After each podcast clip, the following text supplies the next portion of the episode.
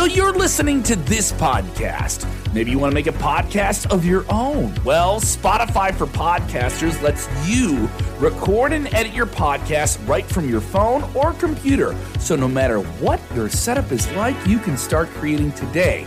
Then you can distribute your podcast direct to Spotify. Everywhere else podcasts are heard as well. Video podcasts are also available on Spotify.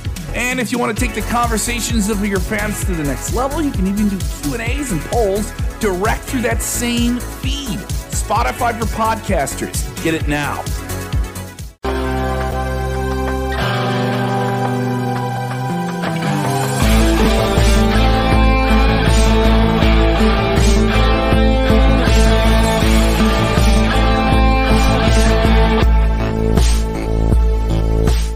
Whoa.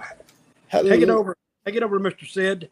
Hello, hello, hello. It is me. It is me, your true health phenom, SP3. We are live on the Sports Sportskeeda, YouTube, Facebook, and Twitter for another edition of Smack Talk to review tonight's WWE SmackDown and AEW Rampage. I am here with the legendary manager himself, the wrestling icon, Dutch Mantell. How are you doing? Oh, I'm doing great. I'm doing great. We got a little news tonight. We're not being joined by Rick Ucchino because he had a family emergency. A member of his family, I think, his mother had to go to ICU, so he had to ex- excuse himself tonight. So, Rick, I know you're not listening, but if you are, my thoughts are with you and your mother, and I hope everything is okay. And as for me, talking about close shaves, you missed everything this week, Sid. I was stuck down here in Florida, me and this hurricane. Yes. How are And I'm you? sitting. I'm well. I'm okay, but I'm but, but I'm just I'm just lucky because I'm sitting right above Tampa, and that uh, Ian was headed directly toward Tampa, and about six or eight hours before it was supposed to make landfall, a coup uh, a coup uh, wave came down from the north and turned it east. So it went really south of me about 125 130 miles. But man some of those some of those towns down there it was it was horrible. It just ripped them apart. So my thoughts and prayers are with them. You ever been in a hurricane Yes, yes, we've experienced a hurricane uh, once or twice here in New York, but I echo what you said. You know, definitely our thoughts and prayers to everyone who is being affected by Hurricane Ian. Also, want to say, you know, thoughts and prayers to Rick. Uh, he's dealing with um f- with some family, so definitely want to send thoughts and prayers to his family, and of course, thoughts and prayers to the family and friends and fans of Antonio Inoki, who announced or there was it was announced earlier today he passed away. Uh, do you have any thoughts or memories of Antonio Inoki, Dutch? well I, ne- I never worked for his company i always worked for like baba and another shoot company ae whatever it was. They like to kill me. But i met him one time very nice guy very nice man. You know i don't know if he could speak english or not. I just said hello and he said hello and we were just in a position where we could say hello to each other. Uh, but he was very legendary not only in japan in the wrestling business but really in wrestling all over the world. Because he was the one who promoted that north korea wrestling match with a hundred and I think they said hundred and sixty thousand people there. I, I, I couldn't imagine that. And uh, he also had a match with Muhammad Ali, Yep. legendary match. So, and he was a politician. Was he a politician later after wrestling? He'd gotten into wrestling. Then he got into politics. Yeah. Yeah, I think that was the the order, but he was involved in politics while still, you know, running, being the promoter for New Japan Pro Wrestling. Well, highly highly respected figure in Japan, and highly respected figure in the in the United States too. You know, amongst the the wrestling brethren. So again, I mean, I don't like to lead off the show with a lot of bad news, but uh, my thoughts and prayers are with him and his family. And Mr. Uh, Antonio, rest in peace, and may God be with you. That's all I can say. Yes, and you know, we appreciate anyone who is coming to us tonight after WWE SmackDown, AEW Rampage. Once again, if you are experience affected by Hurricane Ian, let this be your escape from it for a little bit. Me and Dutch talking about tonight okay. in professional wrestling. And of course, in the live chat, sound off. Give us your thoughts on tonight's two shows from WWE and AEW. And of course, your super chat donations is the best way to have your comment highlighted on screen, especially if you want to hear the thoughts of Dutch Mantell with what you have to say. We do have a early super chat donation here from Sam Dutch, who says, Hey, Sid and Dutch, will you recap AEW Rampage, AEW Battle of the Belts, and SmackDown next week? That means our show would start at midnight, Dutch. So midnight again. Yes, the, next week uh, they have AEW Battle of the Belts is starting at 11 p.m. Both AEW Rampage and Battle I'm, of the Belts is going to be well, uh, live. I don't know if I can take AEW for another two hours. I did it the other week, and it hits a chore, buddy, to really take it. So let's get into it this week because I think I'm just going to say off the top here I think AEW didn't have a good show this week at all. To me, it was boring. I don't I don't like the the three man uh, teams of the of the trios. I mean, it was I know it was a, the three tag teams, but I don't know how you get anybody over that way. To tell you the truth, I it's it's hit or miss. I mean, he can do with what he what he wants to with it. But me talking as a fan, I could have give less about any of those teams, to tell you the truth.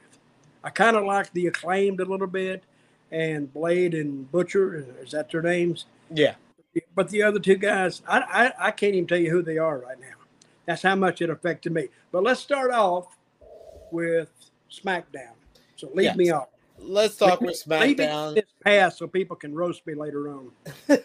Let's start with uh, SmackDown here, and of course, remember drop a thumbs up on the video, share it with your friends, subscribe if you are new to the Sportskeeda Wrestling YouTube channel, and of course, if you're watching on Facebook as well, drop a heart, a like, a smile emoji, an angry emoji, a laugh emoji, however SmackDown and Rampage made you feel tonight. Let's start off with SmackDown. Uh, they were in Edmonton, uh, Alberta, Canada, I believe. Yes. they were in Winnipeg. Winnipeg, excuse me, excuse me. The Edmonton was Monday. See, Dutch is on point here, ladies and gentlemen. Man, I lose my mind sometimes, and sometimes it comes back. I, I thought they were in Winnipeg tonight. Yes, they were in Winnipeg. Uh, they opened with Canada's own Sami Zayn of the Bloodline, the honorary Uce, teaming up with the enforcer of the Bloodline, Solo Sikoa, versus Ricochet and Madcap Moss. The match that was set up last week with the backstage segment. I, I like this one. Everyone worked really hard. It had a ton of heat, especially with the fans really loving and treating uh, Zayn and Sikoa as the faces. They were oh, booing the hell out of Madcap Moss when he was on offense on Sami well, he's Zayn. very he's very booable anyway. That is also true. I would uh, boo him if he came out. I just I'd boo him like hell. I don't. They but, showed her. They showed her Canadian, and he was home.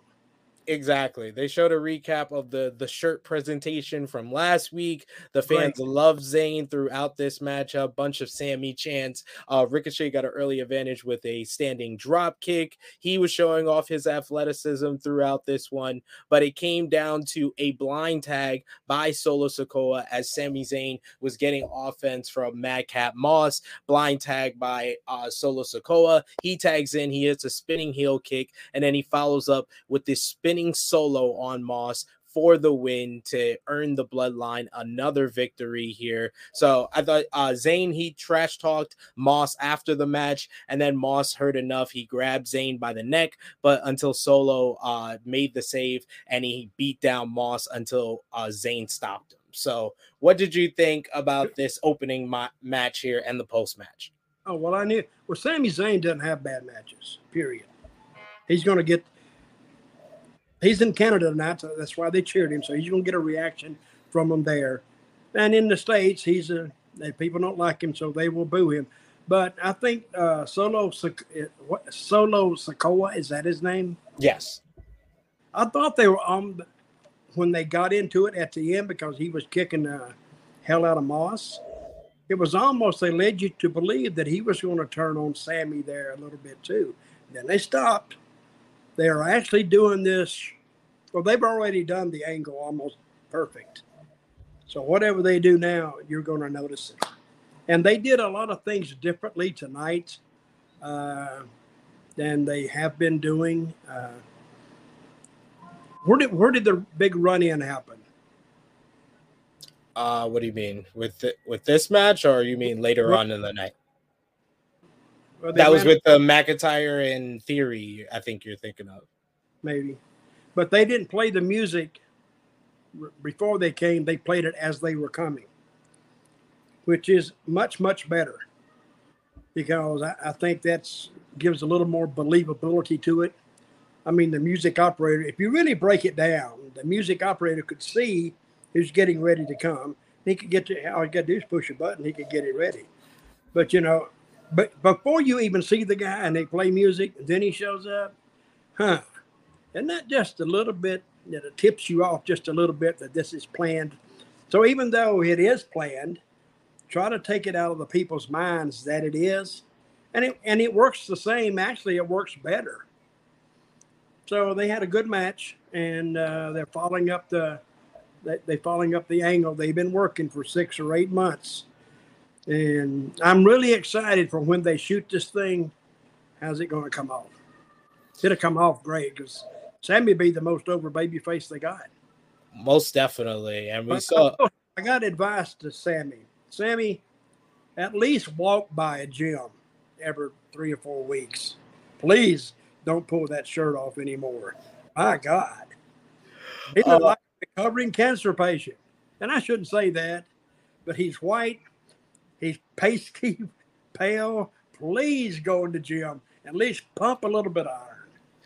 We did get a little bit more from uh, Sami throughout this night. Uh, we got uh, back from the break, Zayn and Sikoa were walking towards the Bloodline locker room, and out came Jey Uso, who opened the door and let his brother enter. He wouldn't let Zayn in, though. He got in his face uh, when Solo went into the locker room, and he noted that uh, Zayn has everyone else fooled except for him. He said, and Zayn tells him to take it up with Roman after yeah. pointing to his shirt, and then he walked into the Bloodline locker room, and Jay didn't look happy once again.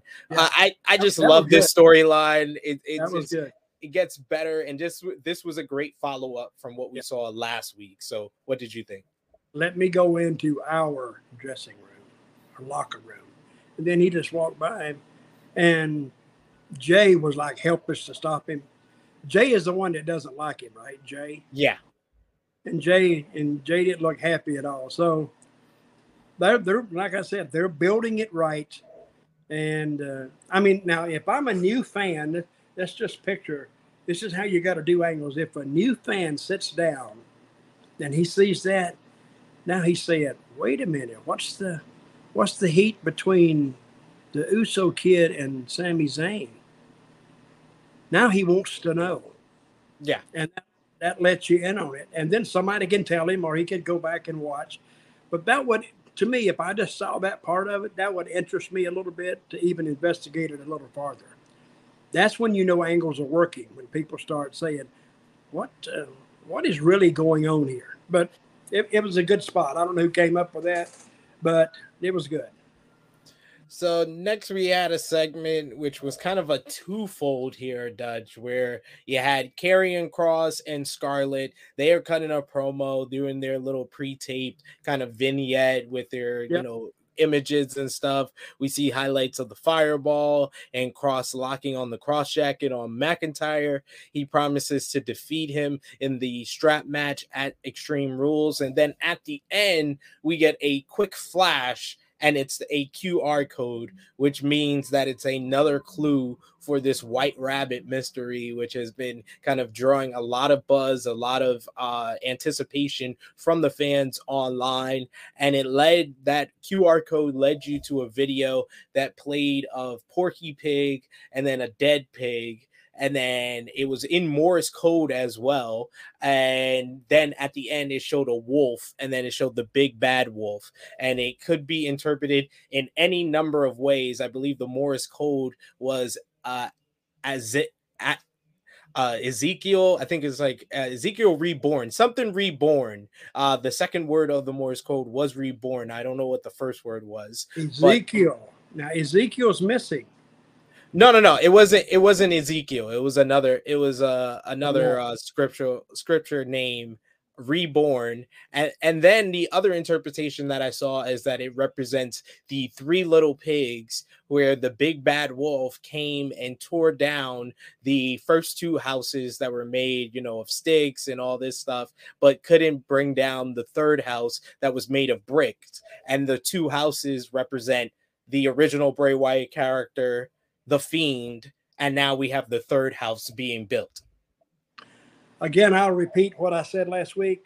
Don't make it too difficult. This makes you actually look. And the only ones who are going to look are your hardcore fans. But you don't need to interest the hardcore fans as much. You need the interest the casual fans. Yeah. And this may be catching some of them. But if you wanted me to go and look at a, a, a QR code, I guess you call it, and then a Morse code. I say, screw it. I mean, I'm, I'm, I'm just to watch the rest of the show. And when it happens, it happens. And somebody said, oh, that was what that white rabbit stuff and going down the rabbit hole and doing all this stuff was about. I said, oh, okay. And then I would, of course, I would say, well, I knew it all along, which I didn't even investigate it. And I, actually, they're they're disinteresting me in this now.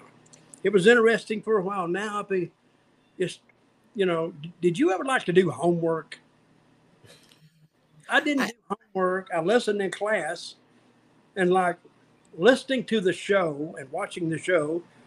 If, if I don't understand it there, I'm not going to go back and research it later on. That's that's just me because I'm a lazy bastard.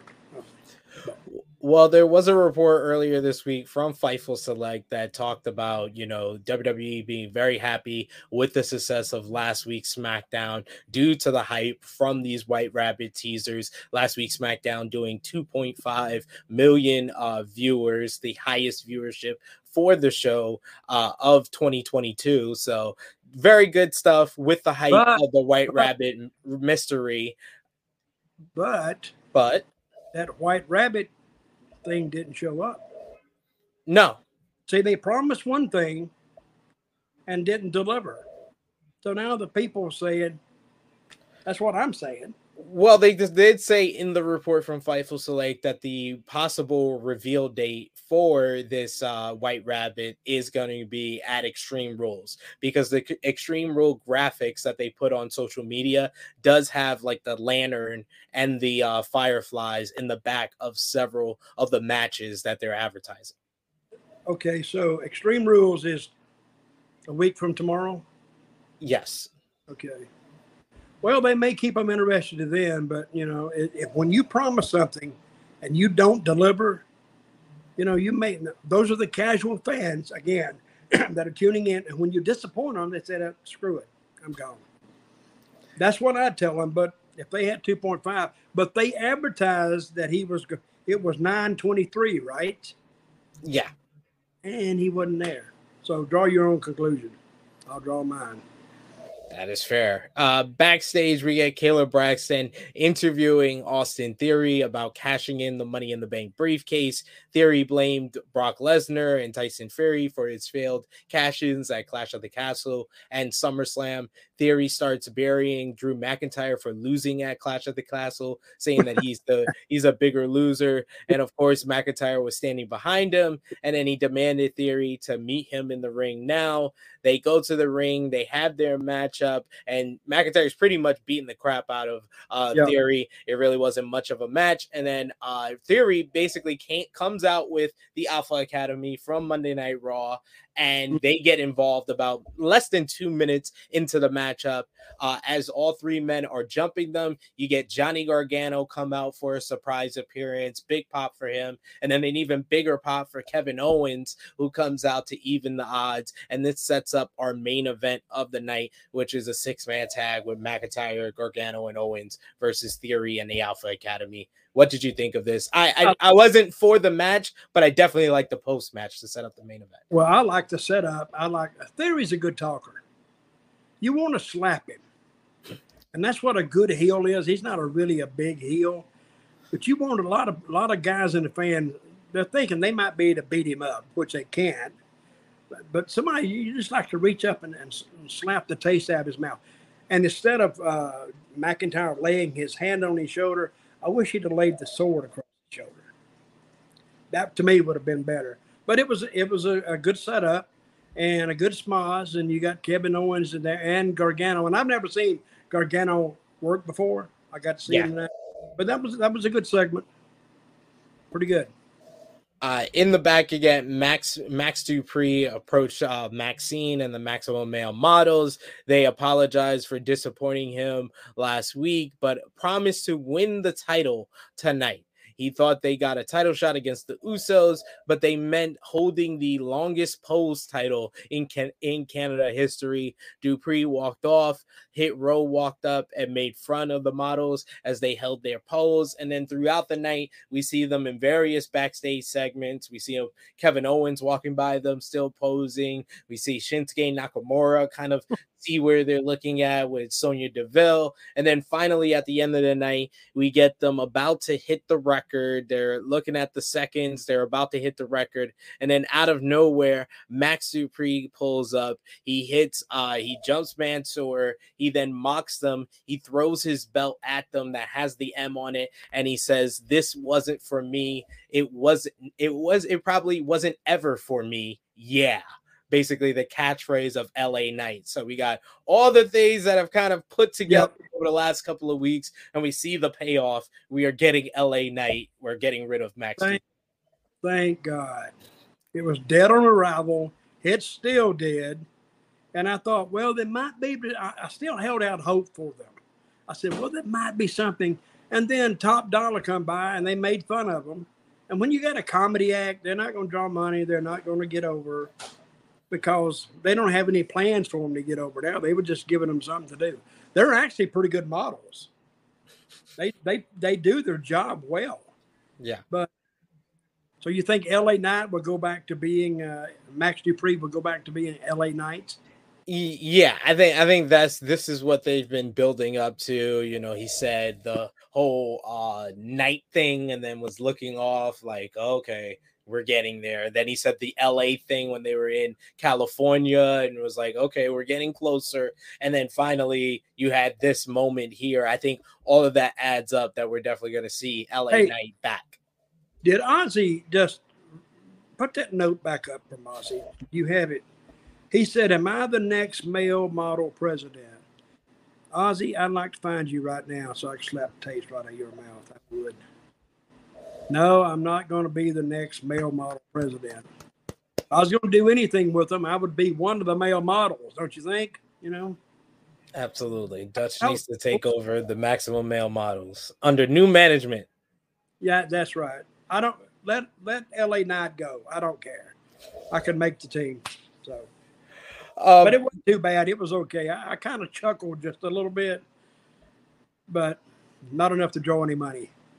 But that's not the only thing we're getting back from NXT Dutch. We got a backstage promo with Shotzi noting that she's sick of damage control. She's not the type to sit on the sidelines weighing her options. She says she's gonna roll down to the ring and she's gonna put her boots yep. to step into stomping out uh Bayley later tonight and this tease that she was going to roll to the ring, which meant yep. we were going to get the tank back. So I was happy to see that later on in the night. We'll get to that. We got then we got the tag team match of Hit Row versus uh, Los Lotharios. This was too short to kind of amount to anything. It was really just Top Dolla kind of dominating the smaller heels. Uh, the heels looked good for the amount of time they had offense, which was probably a couple of seconds. But Hit Row got the win with the heavy hitter in about two and a half minutes. Any thoughts? Eh, it was just a match. It was a, it was it was a fill in. You know when he did the double slam, I think it was last week or the week before, Top Dolla. This time he didn't have it good. He had the guy hanging hanging low, and he dropped him. And that's what yeah. the, the, Athena girl did on AEW. I'm not trying to jump the deals. She tried to do it and almost killed uh, Britt Britt Baker. Did you see that? Dropped on her nose. Yeah, it broke her nose. I mean, but anyway.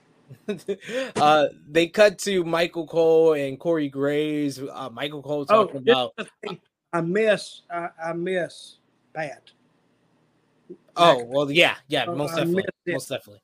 Corey Graves is about as interesting as a wadded newspaper. Nothing, and he says nothing that's really. I mean, I don't know if they if he already has these lines or whatever. you know, Cole is good, but Cole's got a different job. He's got to he's got to be the he's got to be the quarterback of that announced team. But Corey Graves, he didn't give him anything to bounce off of. Pat did. They were a good team. He's a very he feels like a very manufactured version of a 2022 heel commentary. Like it, it feels very manufactured, it feels very rehearsed when Corey Graves talks on commentary, and you it stands out more because we're so used to Pat McAfee's just genuine enthusiasm uh, behind the desk that we just don't get that with Corey Graves anymore. Well, I don't think they have to coach McAfee. They're probably coaching uh, Corey Graves. I don't know. I know when Vince was there, he's going to coach him, but there's no difference from Corey Graves when Vince was there and Corey Graves tonight. He's still in that same mediocre mode. And I, I don't know why he's even an announcer anyway. It, it baffles me because he's not, to me, he actually hurts the match. Juan, we don't care who you like, buddy. You're not you're not the announcer here. Send us some money. He he he, he did say Pat Pat was better though. So, okay, so I'm sorry. He did agree. He did agree with that. But the reason that I'm pointing this Lo siento. the reason I'm pointing this part out is because standing directly behind Cole and Graves was a fan holding a large black sign with what the words Re- uh, "Revel in what you are." In white letters. Uh, they never called attention to it, but it was clearly another white rabbit clue because Revel in What You Are was a part of a tweet that uh, Bray Wyatt put out, uh, you know, showcasing a paint, uh, I think it was like an artist design of, mm-hmm. of the Fiend, and he put the, the quote, Revel in What You Are.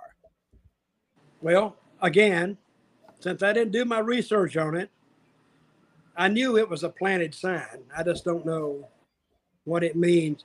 And I didn't even know that related to the white rabbit. Yeah. Because at this point, I don't care. So, but I'm glad you told me that. But I knew he had had to, he stayed there about 10 seconds and then he took off. I love, I, I love, I love that you don't care if everyone else is interested in the White Rabbit mystery. You're over it. You're just oh, done. I, I, I am over it. It didn't come. It didn't come last week when they advertised it, so you're done. Well, they didn't deliver. If I'd bought a ticket for to see that and they didn't do it, I'd be pissed off. It's like saying, "Oh, well, go to this movie. You're gonna see the movie, and all of a sudden you don't see movie. You just see a bunch of clips for next week." Well, you didn't buy a ticket to see that. You bought a ticket to see uh, this White Rabbit stuff. This is true. Well, I don't know if they're, you know, wrestling fans are funny. They get pissed off, mad. I'll never come back to this crap again. Guess what? Next week they're back there. I said, all right, I got over it. I'm gonna give them one more chance. I'll give them one more chance, and they go in there again. And promoters know that, you know, and and they and wrestling fans they even know that about themselves. But but you always should deliver what you promise. That's what I'm saying. That's fair. Uh, we get a video package of Liv Morgan putting Lacey Evans through a table last week. Kayla Braxton then interviews Ronda Rousey in the locker room. She called Morgan uh, Hooters Barbie. Uh, then Rousey noted that she's already dangerous and she's the, probably the most dangerous woman without uh, uh dangerous woman with uh, just her hands in the world, and she will be even more dangerous with a baseball bat in her hands. Mm-hmm. And then uh, Liv comes down with a baseball bat. Correct. Later exactly. On. Exactly. Connected everything. Uh, connected it up. But, but, before that, you had Ronda Rousey defeat Natalya. Uh, this only went about three minutes, but this was short. This was fun. It was just the the, the right amount of time for what it needed to be. Natalya got uh, a good pop because it's in Canada. Rousey also got a good response as well. Did they you, see the, you see the glasses? Yes. And she put the glasses on the kid. Yep. Very nice touch. Very nice touch. Yep. Bret Hart touch. So it was good. We got uh, a submission exchanges. It, it, almost looked like like it wasn't scripted. Yeah, they just out there and it, it looked. It actually looked real. It looked good. And then when, of course, now they're telling the story. Now Liv comes and with the bat. How did that bat end up in the ring? I it, I think it like bounced off the floor and bounced into the ring because I didn't but see anybody great, throw it in the ring. But it was a great spot for it. I don't know how they did it. If yeah. that's where it was supposed to go, or maybe she just somehow the camera went off of them and she pitched it up there. But it was in the spot it needed to be. So I'll give them that. But I really like the fight because I have said before, you know, they they need to run some people out to separate some of these people. It saves the fight for later. And they did that. And then about the bat, she threw the bat away then they were leading her off, and then Liv popped up. Screw this. I, I wish they would have shot that differently. They should have zoomed in on Liv coming up. At least, at least when she was like her head was showing, you should have at least zoomed in because you could see it behind Ronda. But if they would have like had the other camera kind of get a closer shot on her, I think it would have been a hell of a shot to, for like production to get well, that. But but I loved everything about this yeah, match. Liv Morgan. They got her in the background. I think it'd be either way would have been fine with me. But sometimes when you zero in, now you know.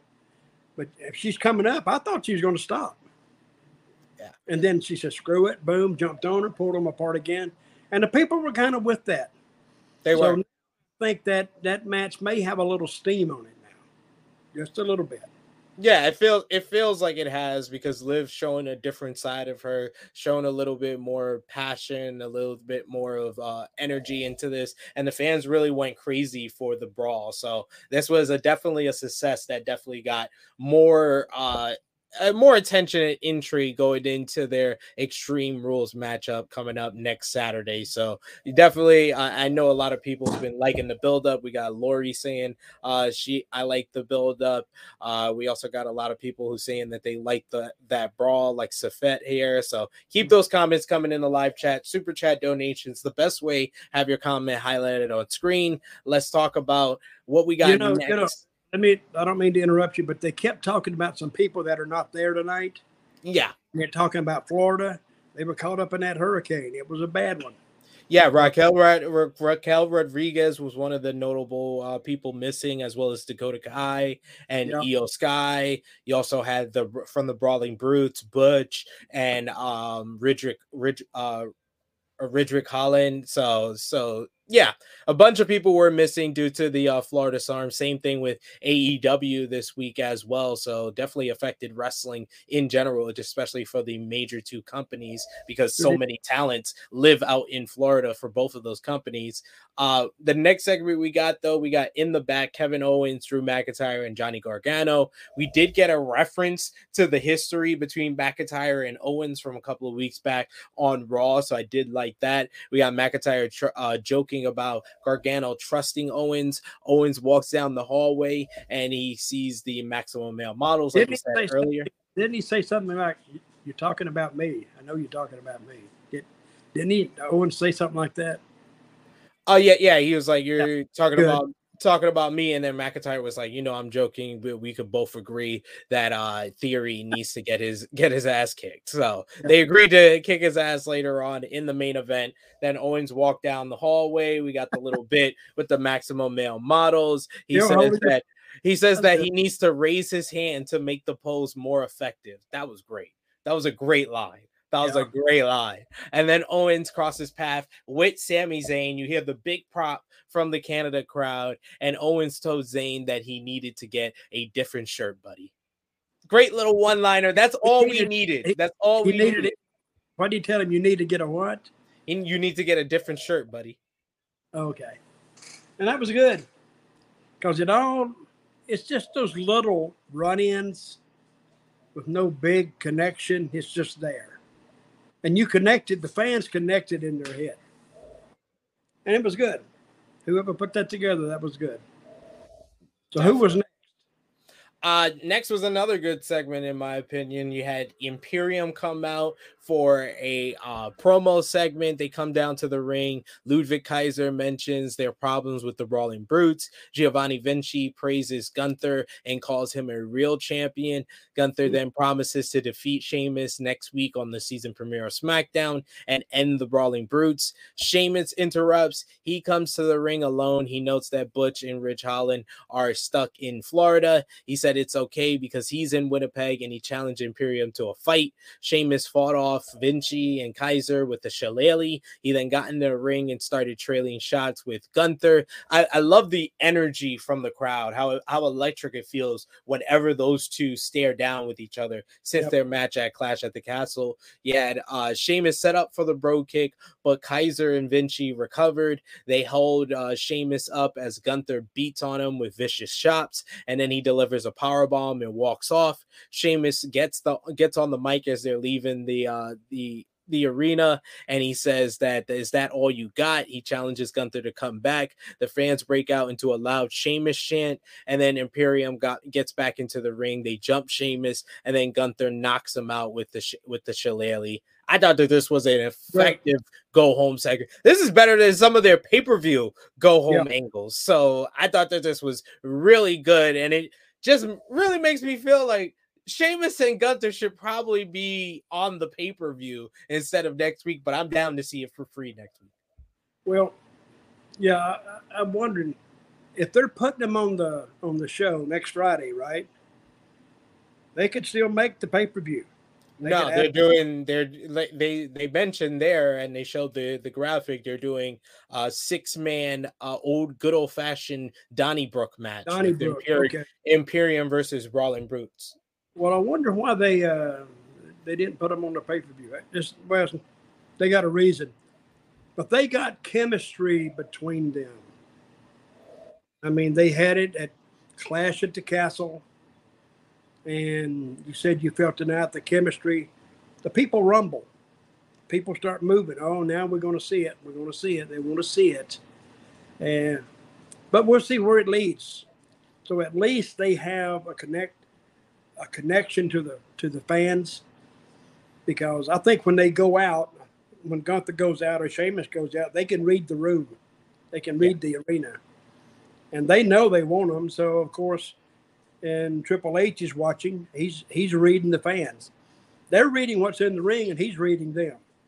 So there's a lot of reading going on in these arenas. So that's how that's how bookers do it.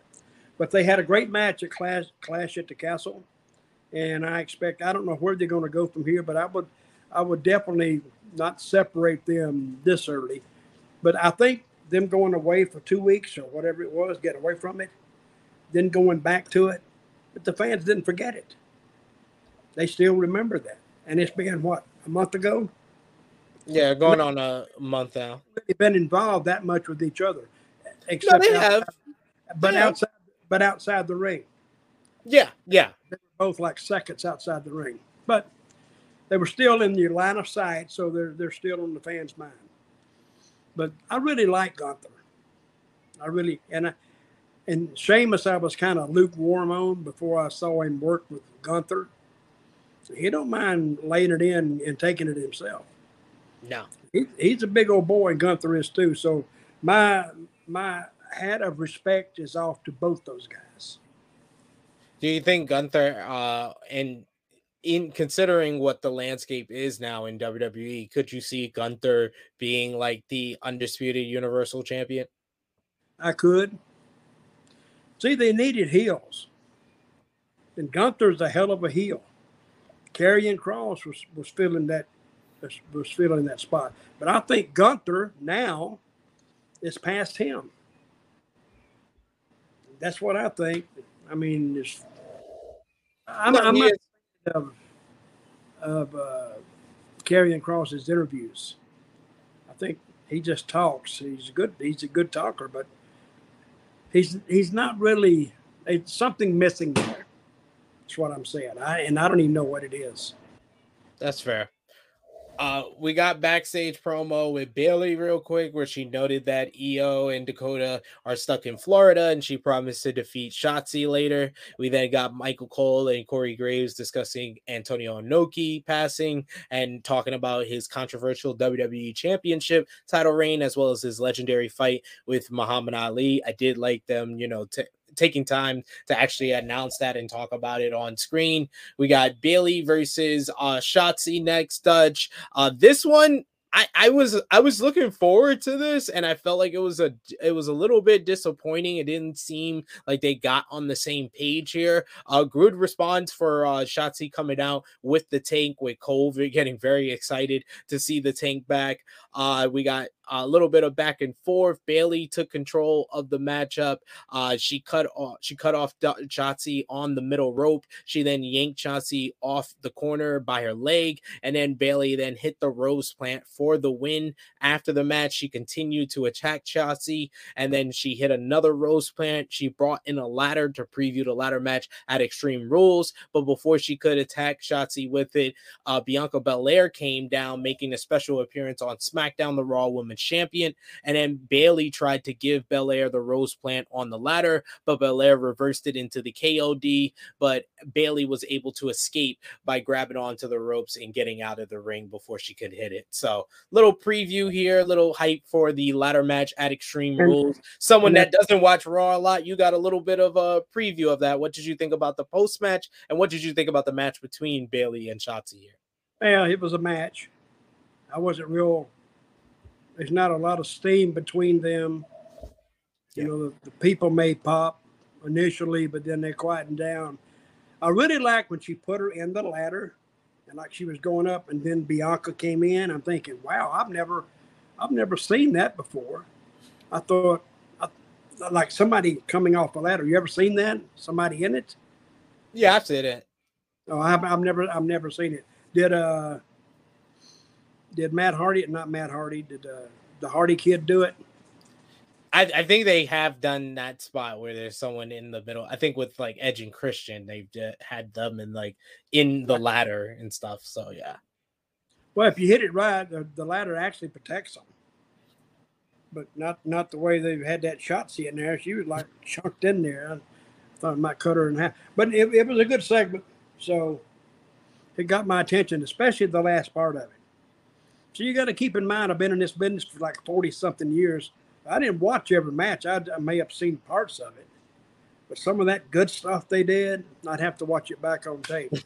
So, but uh, SmackDown tonight overall was a pretty good show.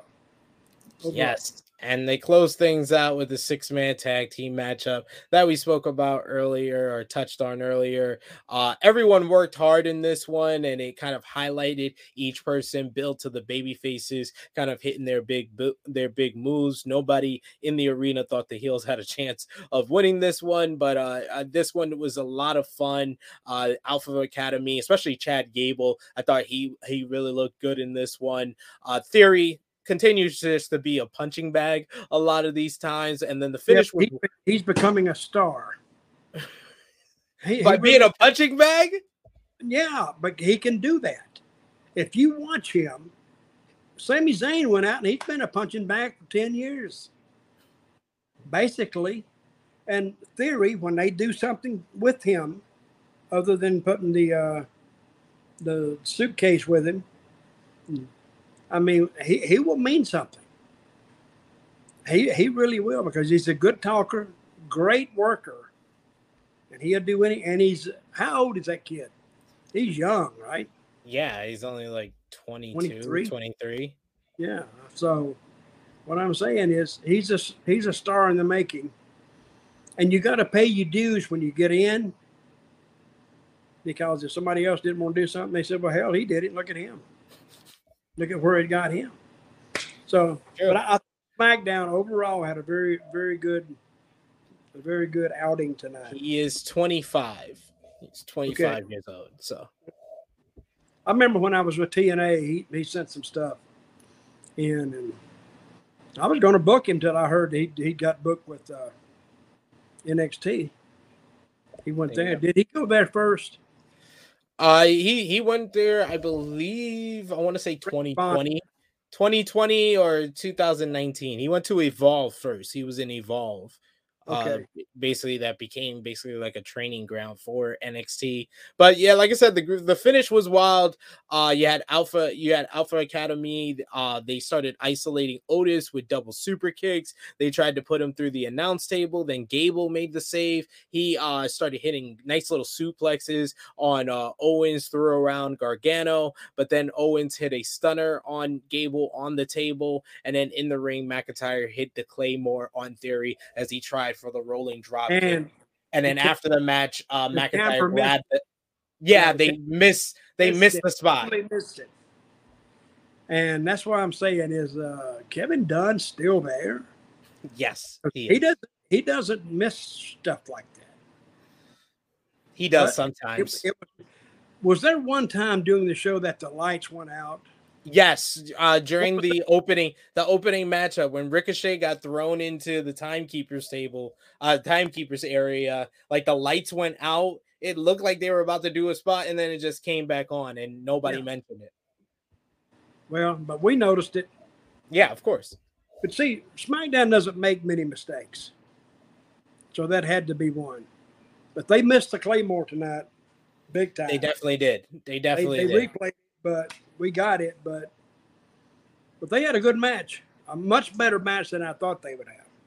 that was a fun it was a fun match probably the best match on that show for sure but yeah it was a good good episode of smackdown overall building stuff to extreme rules and everything that needed to kind of be effective was effective on the show despite me having a little bit of nitpicks on a couple of things but let's get into very quickly just run down what happened on rampage here Wait, a minute.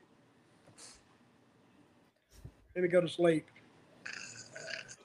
Keep go those ahead. comments coming in the live chat as we run down what happened on AEW Rampage. They kicked off things immediately with action. You had the Acclaimed defending the AEW World Tag Team Championships against the Butcher and the Blade and Private Party.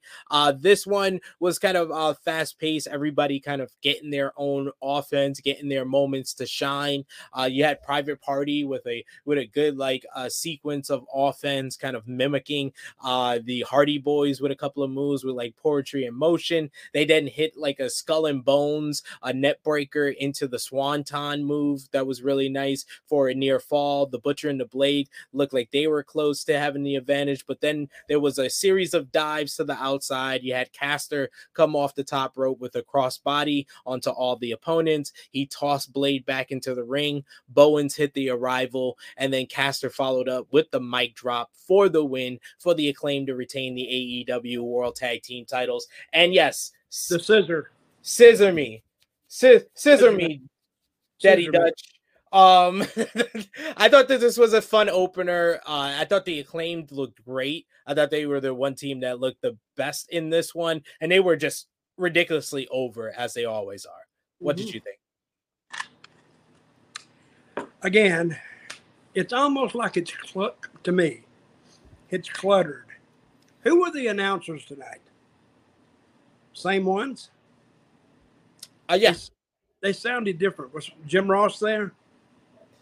yes, Jim Ross was on comedy. Did they show them at any time?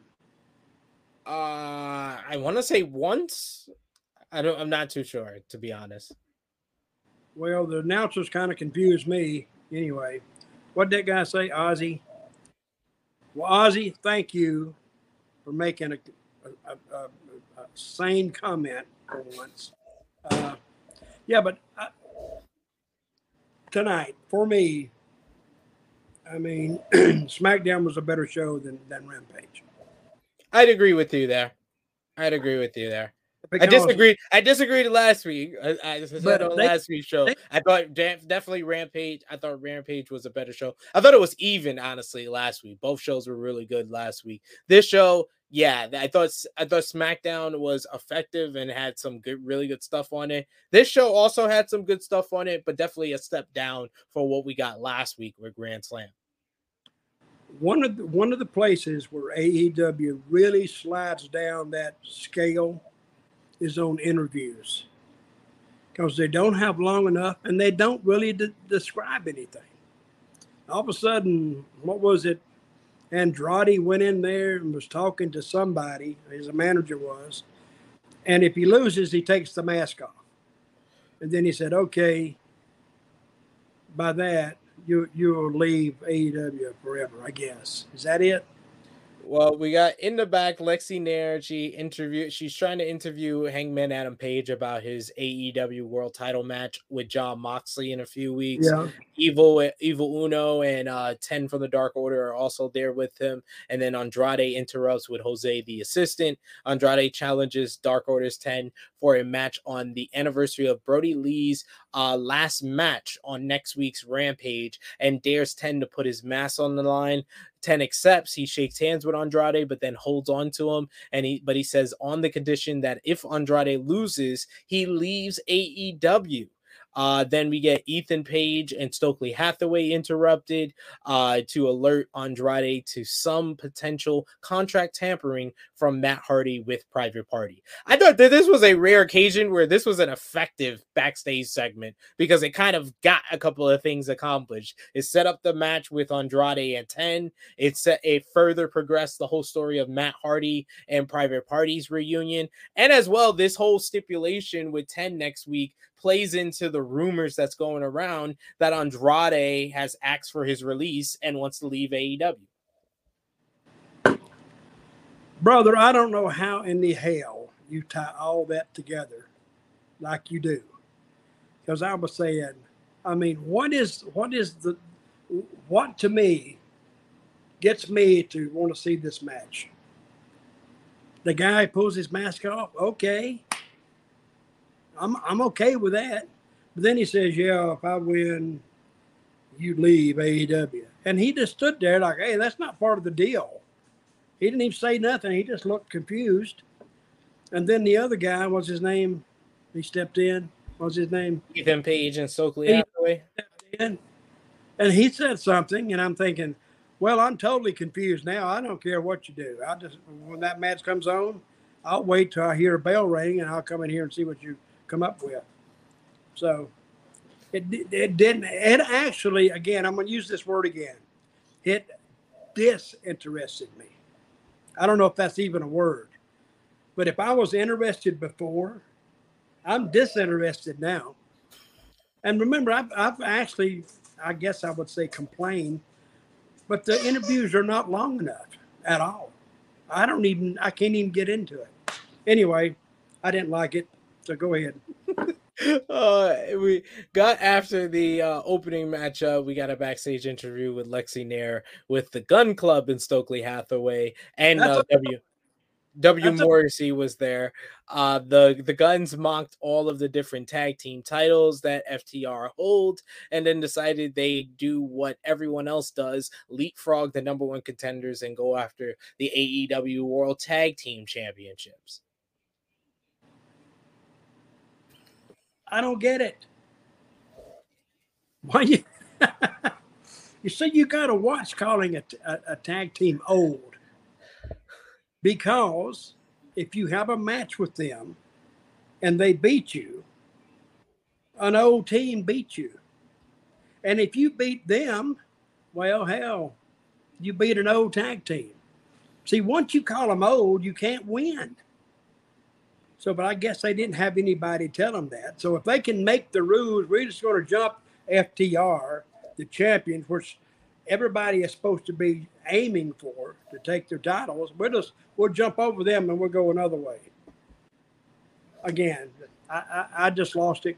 I, again, disinterested with that interview. If they would take some time, you've been around AEW, right? Do they go over these interviews? Do they Uh, practice them or what? I don't think they do any practicing, and most of the guys can like you most of the, most of the guys kind of write their own stuff. So Yeah, but you can't you can't have the inmates running the asylum I agree. because then you know they just they gonna make say stuff to make them look good. But you need your angle to get out there, and it's not getting out there. At least in uh, WWE, everything is connecting now. And but see, the matches in AEW are okay. It's the interviews that are scattered. Again, my opinion, they can do what they want to do. It's his company. So Tony, if you get some time, call me and I'll tell you how to do it.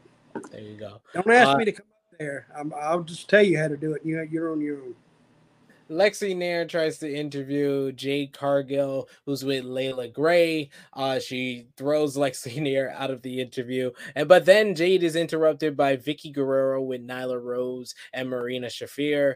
Uh, Vicky suggests that the last time that Nyla and Jade were in the ring, yes, Jade won, but she didn't actually pin Nyla Rose. So she says that if she wants a real challenge, Jade was talking about she hasn't been challenged in a while, so she faced Nyla Rose. So, like that, uh, Jade kind of accepts the challenge after some dispute. So, I, I think that would be a very fun matchup. It's something new and different for Jade, where Jade kind of is just overpowering to everyone she faces. You know, you're not going to get that when she goes against Nyla Rose. Well, I kind of understood that one. If they'd have slowed down with it or had just a little bit longer, they could have made that work. Because I'd like to see Jade against Nyla, or Jade against, and she, she's already beaten Shafir, right? Shamir, Shafir, what's her name? Yeah, Marina Shafir. Yeah, but I'd like to see Nyla Rose in her because that has a little bit of edge to it. So I'd like to see that. That interview was actually the best of the night. That one there, I kind of understood it. All the rest of them just went into the ether because I guess they're letting their guys write their own stuff. They don't have a writer there No. or somebody to kind of help.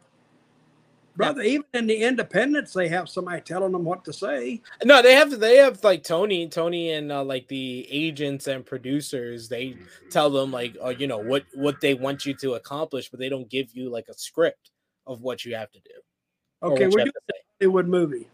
Huh? You play.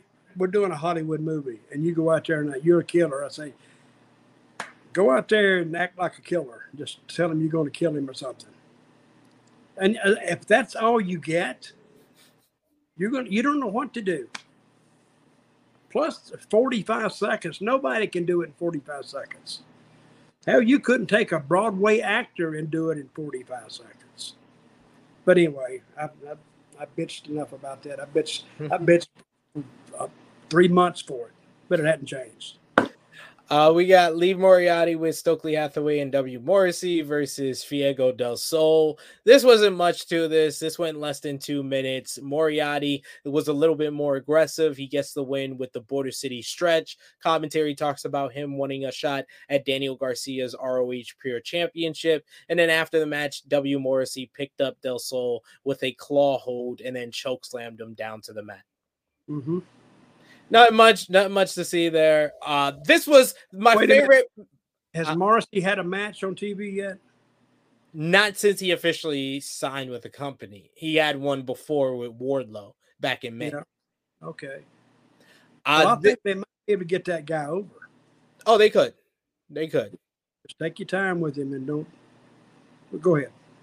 Uh, this was my favorite match on either show. I will say, Dutch Jamie Hayter versus Willow Nightingale. I loved I like that. I loved a lot of this so much because this was two people that the fans just organically are into. And this was late into the show, late into the taping. They did two hours of dynamite and then had to stay through like 40, for you know, th- 30, 40 minutes of rampage already. And the crowd still got up. The pop for Jamie Hayter when she came out was loud. There was Yep. lot of Jamie Hayter chants during the matchup.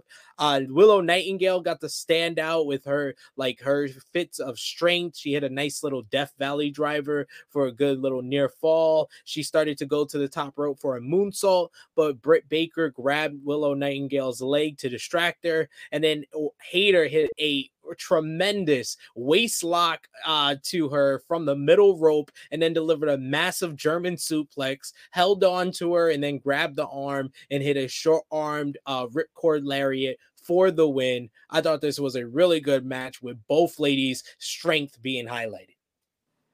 I think J- Jamie Hayter was a little too strong for her because that that Willow girl's big. I mean, and she went up because Willow, she's a hell of an athlete.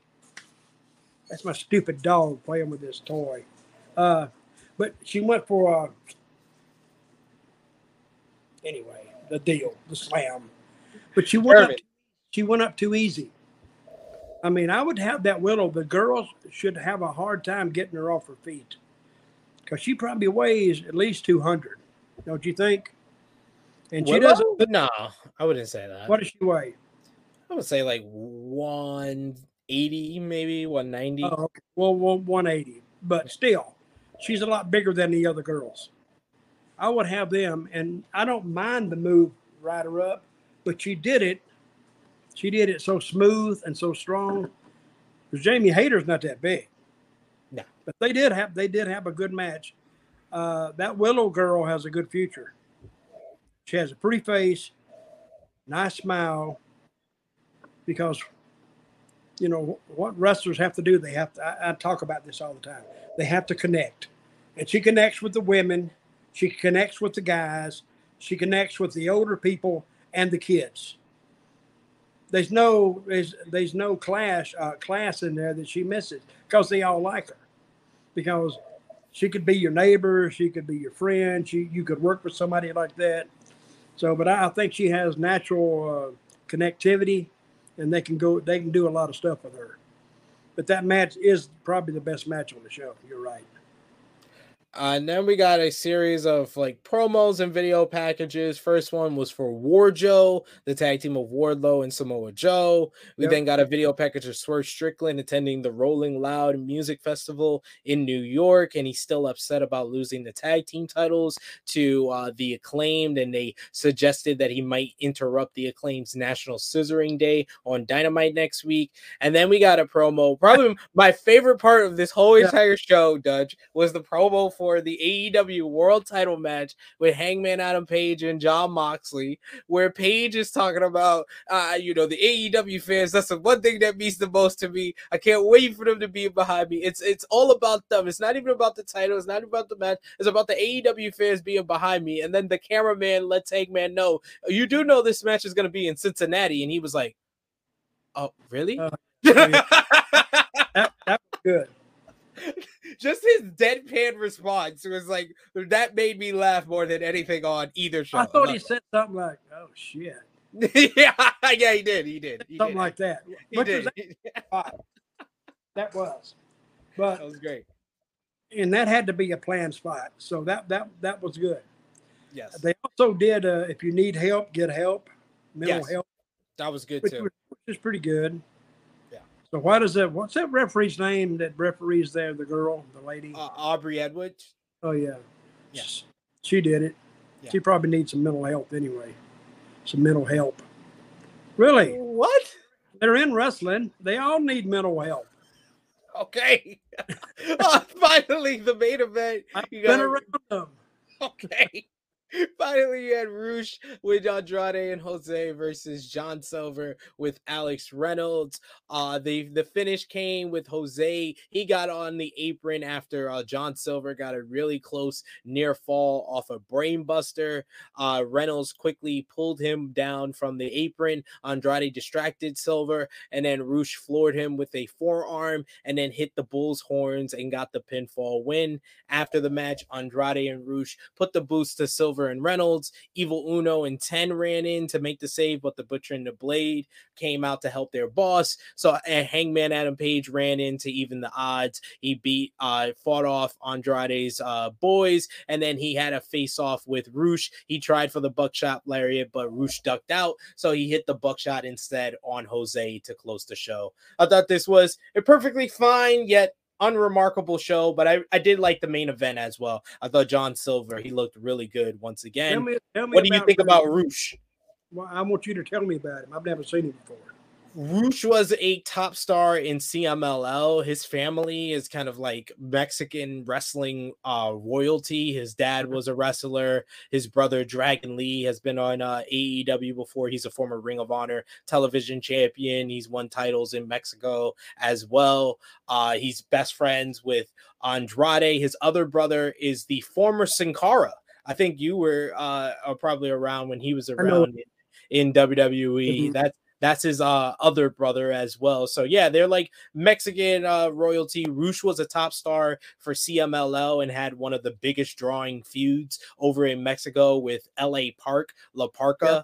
Uh, and that's where he really like made his name. And then he came over to the United States in like 2018, 2019, signed with Ring of Honor. Quickly went on a winning streak there and won the Ring of Honor World Championship from uh, Matt Taven and he held the check the title for one of the longest raids, mostly due to pandemic. But he had some uh, strong matches with like Shane Taylor and Brody King, as well as uh, Bandito, who he eventually dropped the title to. And now he's here in AEW, and he officially signed and got the All Elite hashtag this week. Okay, he signed with AEW, but Tony Khan is taking over Ring of Honor, right? Yes. So he he will help Ring of Honor don't you think? I, I, would I would think he would be one of the guys, you know, if he's gonna become a guy like Andrade, who seems to be not happy with the amount of matches he's gonna get, be uh, you know, having Ring of Honor there where he can have a bunch of matches does help.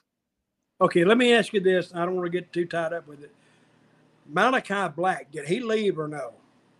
Malachi Black officially announced on a live stream on Monday that he has not uh, was not granted his release from AEW and that he will be back in AEW very soon. He's just taking time off from wrestling in the ring. Well, they said he left, his partner left. So you can't listen to anybody till they tell you. And we don't even know what he said was true. So we just have to wait and see. So anyway, anyway, I think overall tonight, SmackDown was good. AEW you you were right. Unremarkable, good show. They worked their asses off, but it's an unremarkable show. They still they have things they need to improve on, like the interviews, because the interviews are very very important. You just can't just throw them out there and want people to figure them out. Didn't I talk earlier about don't ask me to figure it out? You tell me what you're going to give me, and if I like it, I'll watch. But don't let me try to figure it out myself because hell, I can't even figure out my own damn zip code sometimes. well, we will figure that out and you will try to make your way back here next Friday for another edition of Smack Talk Dutch. Please let the people know where they could find you and everything you got going on, Dutch. Okay, I'm on YouTube now. Uh, it's um, WSI Storytime with Dutch. I get on there and I it, it's a podcast, and I go on there and I just I just tell old stories. Uh, well, not old. I tell tell the, the new ones from WWE, and it's just wrestling stuff. It's wrestling oriented. I don't get political. I don't get anything. But and the guy that does it with me is a is is a is a great uh, co-host, and uh, it, it's doing well. And you can find me at Dirty Dutch Mantell at uh, gmail.com.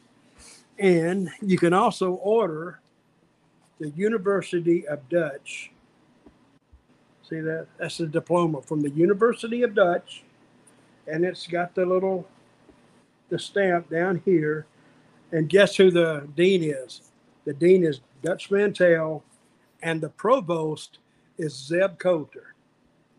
So Very nice. Just write me at uh, dirtydutchmantell at gmail.com and uh, you can have this, I think, and I'll ship it, pick up shipping. I think it's forty or forty-five dollars, but these have to be printed. But it looks good, huh? You mean It make does. you one? You mean make you one, Sid? Yeah, I need make one. Put on my wall. Put it in the frame and put it on your wall. So when somebody was arguing wrestling with you and they said, Well, where did you get your degree? And you said, Well, I got mine at the University of Dutch. Where did you get yours, smartass? So but I, I think I think as uh, wrestling fans they'll like that. So so if you want one, get in contact with me and I'll, I'll send you one. Where are you going to be? Uh, you can find me at Trill SP3 on the Twitter machine tomorrow, 11:05 a.m. Eastern Time. We got Trill Heat 195 with special guest Jeremy Bennett, our old friend that was here on Whoa. Smack Talk with us of Sportskeeda Wrestling and the Lost in the Midcard podcast. He's going to be joining us as we talk about all the big news. Malachi Black not released from AEW, the edict of no AEW releases, more White Rabbit mystery, and more. So check us out next week. Shout outs to Rick. Uh, you know, hope all is well with him. Hope all is well with everyone who was affected by Hurricane Ian. And thank you so much for watching the show. Remember to drop the thumbs up on the video, share with your friends, subscribe if you are new to the Sportskeeda Wrestling YouTube channel for Dutch Mantell. For Rick Ucchino, it is me, it is me, your Trill Phenom SP3. We will be back here next. No, we won't be back here next Friday. We will be we will be back with a pre-recorded edition of Smack Talk for next week, as there's going to be four hours of wrestling, and Dutch needs to get some of his beauty rest, and I do as well. Uh, so we will see you on a pre-recorded edition of Smack Talk next week. So for Dutch Mantell, Rick Ucchino, SP3, this has been Smack Talk. We'll see you next time. Peace.